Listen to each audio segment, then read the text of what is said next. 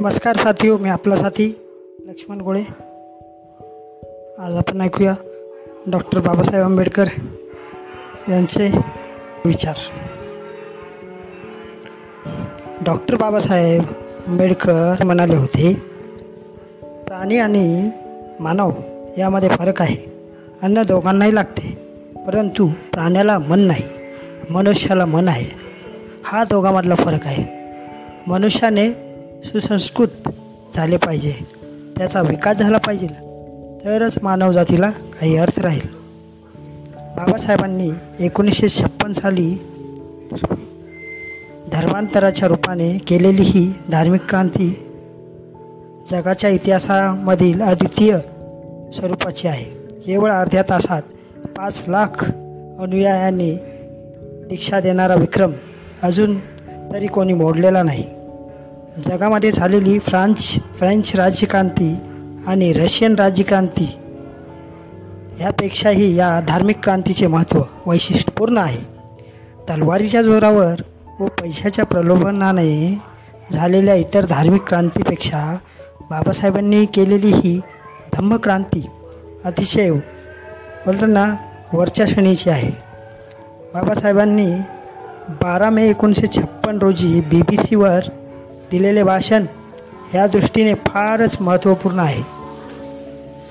जगातील इतर धर्म परमेश्वर, आत्मा आणि मृत्यूनंतरची मानवाची स्थिती यासंबंधी विचार व उपदेश करतात, पण या तिन्ही गोष्टीशिवाय मानवी जीवन सुखमय व्हायला जी तत्त्वे कारणीभूत आहेत ती तत्त्वे बौद्ध धर्माने सांगितली व उपदेशिली.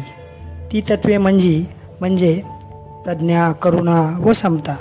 मनुष्याने बुद्धिनिष्ठ, अंध चालीरीती व अलौकिक घटना यांना बळी न पडता राहावे, प्राणीमात्रावर प्रेम करावे आणि त्यांच्याशी आपुलकीने व समपातळीने वागावे. हा या 3 तत्वाचा अर्थ. ह्याप्रमाणे सर्व मानव वागू लागले तर ह्या जगाचा स्वर्गमय होईल. ही श्रेष्ठ तत्त्वे बौद्ध धर्मात शिकवतो, म्हणून मला तो धर्म आवडतो असे बाबासाहेब आंबेडकर म्हणतात. तर सम्यक कर्म हे योग्य वर्तनाची शिकवण देते.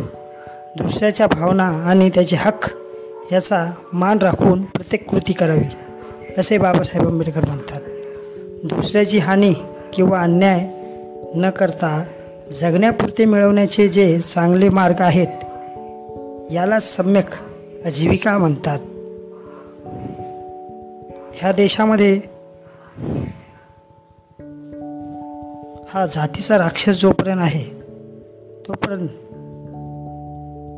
हा जातीचा राक्षस तुम्हाला पुन्हा थांबवेल. जोपर्यंत जातीचा राक्षसाला खत्म नाही होणार, देशाचा उद्धार होणार नाही. डॉक्टर बाबासाहेब आंबेडकर हे 64 विषयामध्ये प्रभुत्व ज्ञान त्यांना होते असे केंब्रिज विद्यालयांनी संशोधनामध्ये सिद्ध केले आहे. तब्बल 64 विषयावर प्रभुत्व मास्टरी होती. एवढ्या विषयावर प्रभुत्व असणारे जगाच्या इतिहासात ते प्रथम व एकमेव व्यक्ती आहेत असे केंब्रिज विद्यालयाने सिद्ध केले आहे. या विद्यापीठाने त्यांना जगातील सर्वात बुद्धिमान व्यक्ती म्हणून घोषित केले.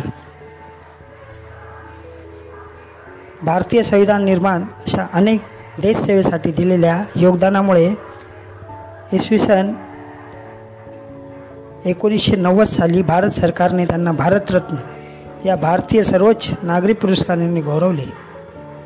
विश्वरत्न डॉक्टर बाबासाहेब आंबेडकर हे भारतातील नव्हे तर जगातील कोट्यावधी शोषित, पीडित, क्रांतिकारी व मानवतावादी लोकांचे प्रेरणास्थान झाले. बाबासाहेबांचा जन्मदिवस भीम जयंती किंवा आंबेडकर जयंती या जगाच्या 65 पेक्षा अधिक देशात दरवर्षी साजरी केली जाते.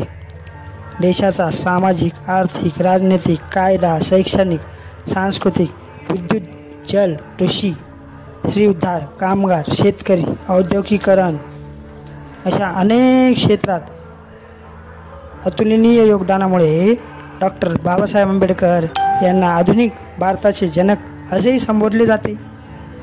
बाबासाहेब ही उपाधी त्यांना भारतीय जनतेने बहाल केली. बाबासाहेब अर्थ होतो पिता. बाबा याने पिता किंवा वडील असा होतो.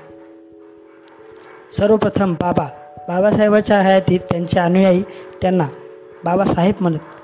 नंतरच्या काळामध्ये हेच नाव रूढ झाले आणि त्यांचे विरोधकही त्यांना बाबासाहेब संबोधू लागले. डॉक्टर बाबासाहेब यांना भीम, भिवा, भीमराव, भीमराज, बाबा, बाबासाहेब इत्यादी नावाने संबोधित केले जाते. विश्वरत्न, विश्वमानव, विश्वभूषण, धुवंधर, युगंधर, युगपुरुष, युगप्रवर्तक, महामानव, महापुरुष, उच्च विद्या, विभूती,